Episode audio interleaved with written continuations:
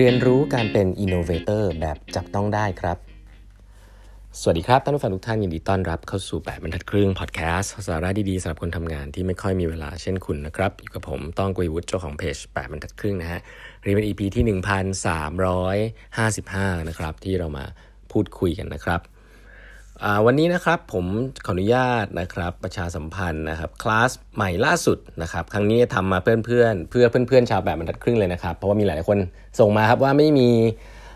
เวลามาเรียนเวิร์กช็อปนะครับตอน 2 วันนะครับแล้วก็ด้วย price point อาจจะสูงไปสักนิดนึงนะครับก็เลยทำเป็นคลาสกลับมานะครับเป็นคลาสออนไลน์นะครับคลาสนี้เนี่ย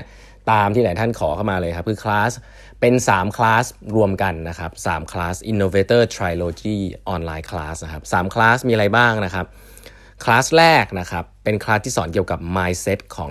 เป็นทัศนคติจำเป็นที่นวัตกรจะต้องมีนะคลาสแรกพูดถึง mindset นะครับคลาส B คลาสที่2นะครับคือ skill set นะครับคือทักษะนะครับ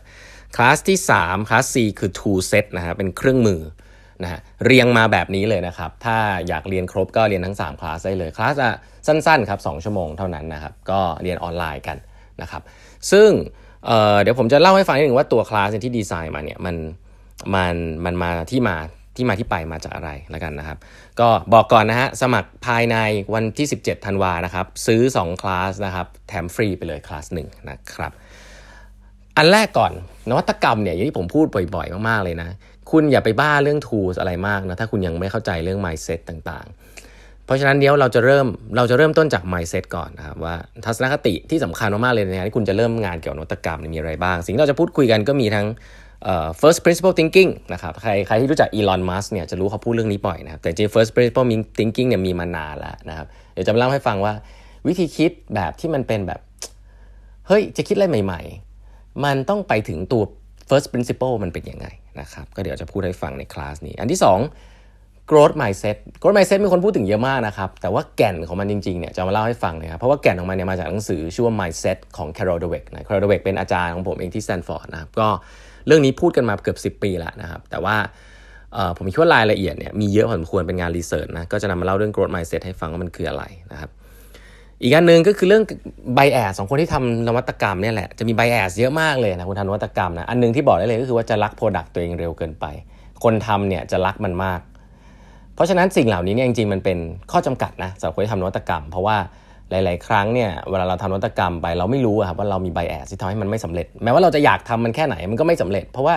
ทัศนคติของเราต่อความเสี่ยง หรือต่อการทำงานแบบนวัตกรรมมันมันอยากจะยังผิดอยู่นะก็จะมาพูดคุยถึง bias ต่างๆ ที่ที่คนทำงานด้านนวัตกรรมชอบมีนะครับ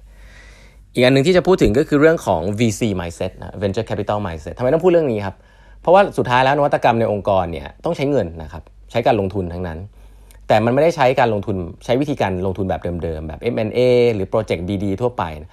VC mindset เป็นยังไงนะครับการลงทุนโดยที่เป็นรู้ว่ามันจะเสี่ยงสูง คุณต้องลงทุนแบบไหน การใช้ portfolio approach ทำยังไงนะครับ แล้วก็เวลา evaluate risk ทำยังไง VC mindset เนี่ยจริง ๆ มีความสำคัญมาก แม้ว่าคุณจะไม่ได้ลงทุนกับ startup นะ แต่การมาลงทุนหรือทำโปรเจกต์ในองค์กรเนี่ยแหละก็มีความสำคัญนะครับ เพราะฉะนั้นต้อง cross มาใช้ในองค์กรให้ได้นะครับ แล้วอีกอันหนึ่งที่สำคัญก็คือเรื่อง feedback mindset นะครับ คนทำนวัตกรรมเนี่ยถ้าไม่รับ feedback นี่คือจบเลยนะครับ เพราะว่าของใหม่ของคุณเนี่ยทำออกไปไม่มีทางจะ work เลยครับ คุณต้องเปิดใจรับ feedback แล้วก็ feedback เนี่ยรับแบบ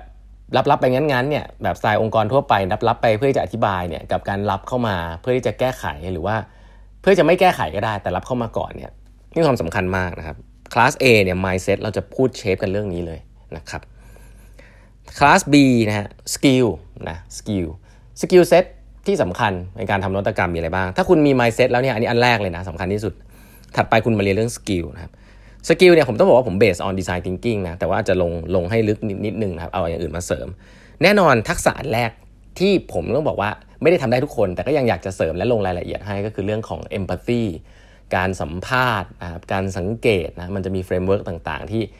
ผมอาจจะไม่เคยพูดที่ไหนนะเพราะว่ามันอาจจะลงรายละเอียดซะหน่อยนะครับที่ที่ดีไซน์สกูสอนมา ก็จะมาเล่าให้ฟังว่า framework ของการสัมภาษณ์คนให้ได้ insight มันเป็นยังไงนะครับก็ทำยังไงอะไรแบบนี้แล้วกันนะครับ อันถัดไปก็คือเรื่องทักษะในการ ideate นะครับการคิดนอกกรอบ divergent thinking ต่างยังไงกับ convergent thinking นะครับการใช้ brain writing การใช้ post-it note ต่างๆ แล้วก็อันนี้จะพิเศษคือจะจะจะเอาวิธีการสร้าง prototype ในหลาย ๆ รูปแบบมาให้ดูนะครับไม่ว่าจะเป็นดิจิตอลหรือเป็น service นะครับจริง ๆ มีเทคนิคเยอะมากนะครับในในในหนังสือหลาย ๆ เล่มที่ผมอ่านเข้ามาก็จะมารวมไว้ให้เนาะวิธีการทำ prototype ในรูปแบบต่าง ๆ ให้มันทดลองได้เร็วแล้วก็ราคาไม่แพงนะครับ แล้วก็อันถัดไปคือ framework ในการรับรับ feedback นะครับรับ feedback อย่างมีประสิทธิภาพสำหรับงานนวัตกรรมนะครับ แล้วก็ที่สำคัญที่สุดจะพูดเรื่อง storytelling ด้วยนะครับ ขายของขายไอเดียนะคนทำนวัตกรรมเนี่ยถ้าขายไอเดียตัวเองไม่เป็นเนี่ยลำบากนะครับ โดยเฉพาะคนในองค์กร เพราะว่าคนในองค์กรเนี่ยก่อนที่คุณจะออกไปขายลูกค้าได้คุณต้องขายหัวหน้าคุณให้ได้ก่อน เพราะฉะนั้นการการทำงานนวัตกรรมเนี่ยคุณต้องมีเข้าใจเรื่อง storytelling นะเดี๋ยวจะให้เทคนิคนะในการ convince หัวหน้าที่แบบอาจจะไม่ค่อยแบบ ไม่ค่อยอินเรื่องนวัตกรรมอะนะก็อาจจะต้อง convince เขาในเรื่องอื่นนะครับว่า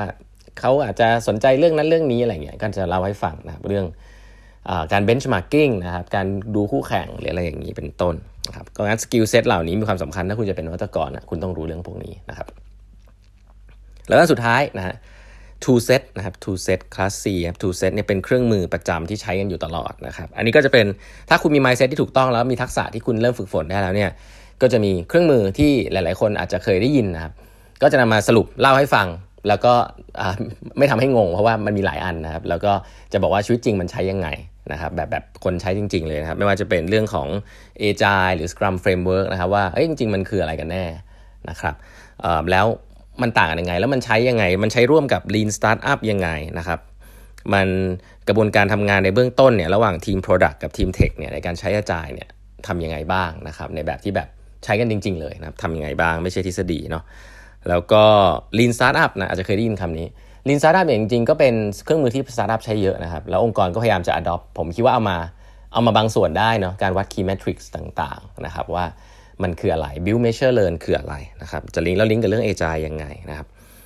แล้วก็จะแถมเรื่องความเข้าใจผิดของ design thinking นะครับที่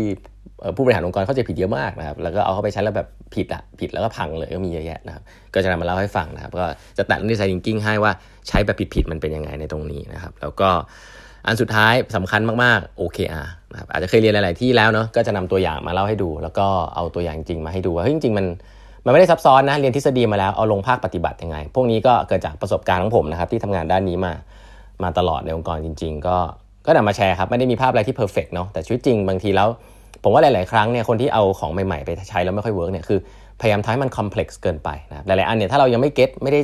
รู้อะไรมันมากเนี่ยเราก็ทำให้มัน simple ได้นะครับก็เดี๋ยวจะนำมาเล่าให้ฟัง อันนี้คือ 3 คลาสนะฮะ เรียกว่าไตรภาคของ Innovator นะครับ ก็จะจัดครั้งเดียวนะครับ Innovator Trilogy Online Class นะครับคลาส A เป็นสอนเรื่อง Mindset คลาส B สอนเรื่อง Skill Set คลาส C สอนเรื่อง Tool Set นะครับ ก็จะเรียนกัน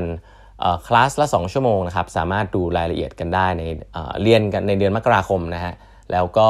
สมัครได้แล้ววันนี้นะครับถ้าสมัครก่อน 17 ธันวาคมนะครับที่นั่งจำกัดนะฮะก็จะ 2 คลาสแถม 1 คลาสไปเลยนะครับโอเคก็ 3 คลาสนี้ตั้งใจทำมาก ๆ นะครับ ใครที่สนใจแล้วก็อยากจะเรียนเรื่องพวกนี้กับผมนะก็ สามารถเข้ามาเรียนออนไลน์กันได้นะครับ สมัครไว้ก่อนก็ได้นะครับ เรียนย้อนหลังได้ด้วยนะครับ แล้วพบใหม่วันพรุ่งนี้นะฮะกับแบบพักครึ่งพอดแคสต์ครับ สวัสดีครับ